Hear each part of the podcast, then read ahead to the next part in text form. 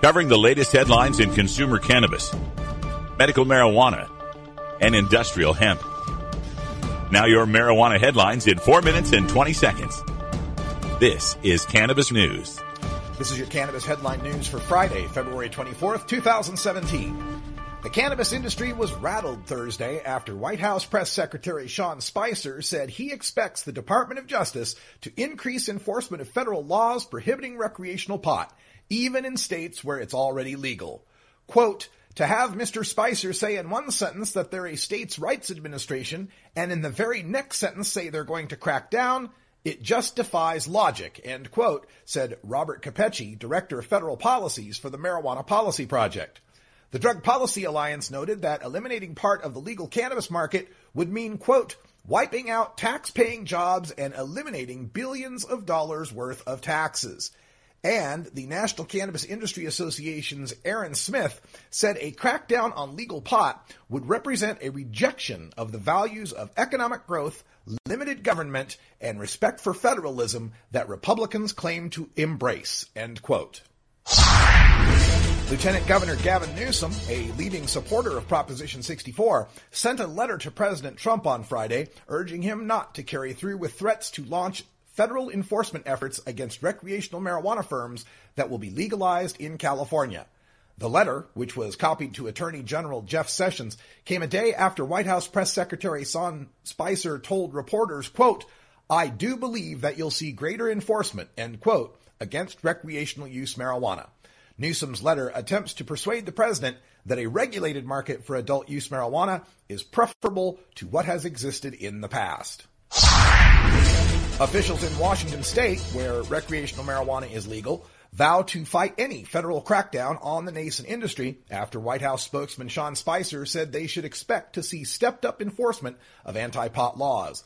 Bob Ferguson, Attorney General in Washington state, which joined Colorado in 2012 as the first states to legalize recreational use of marijuana, said he requested a meeting last week with Attorney General Jeff Sessions about his approach to legal regulated marijuana, saying, quote, we will resist any efforts to thwart the will of the voters in Washington, end quote, Ferguson said Thursday.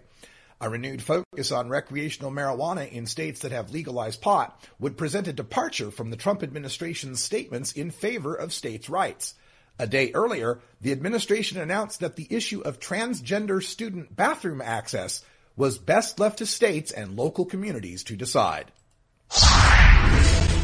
Nevada still plans to launch recreational marijuana sales in July despite warnings this week of a federal crackdown by the administration of President Donald Trump, state officials said Friday. White House spokesman Sean Spicer said Thursday that the United States Justice Department will step up enforcement of federal laws prohibiting recreational, not medical, marijuana. No immediate action accompanied the statement, which came in response to a reporter's question. That has not prompted the Nevada agency tasked with crafting rules governing recreational marijuana sales to change its timeline for ensuring dispensaries can open this summer, said agency spokeswoman Stephanie Klapstein. Denver city officials have brought together a disparate group to advise them on how to implement the city's first of its kind social marijuana use permit program. Neighborhood advocates and others wary of open marijuana consumption pressed during a two-hour discussion Wednesday for concrete restrictions on a number of fronts for Initiative 300 authorized consumption areas. Meanwhile, a lawsuit filed February 3rd challenges a new Colorado Liquor Enforcement Division rule that bars liquor licensees from allowing the consumption of marijuana on their premises, effectively keeping them from participating in Denver's new permit program. State lawmakers have filed a bill that would legalize marijuana for medical use in North Carolina, a perennial proposal that has failed to gain traction in the past. Longtime medical marijuana advocate Representative Kelly Alexander of Charlotte filed the bill Wednesday with support from 10 fellow Democrats, including Charlotte Representative Rodney Moore and several Triangle representatives. Similar bills have a history of lacking support from Republicans who now control both the House and the Senate. But Moore said he and Alexander will continue to introduce the legislation because the drug has shown promise as a therapy for cancer patients and people suffering from epilepsy. This has been your Cannabis Headline News for Friday, February 24th, 2017. I'm Russ Belville.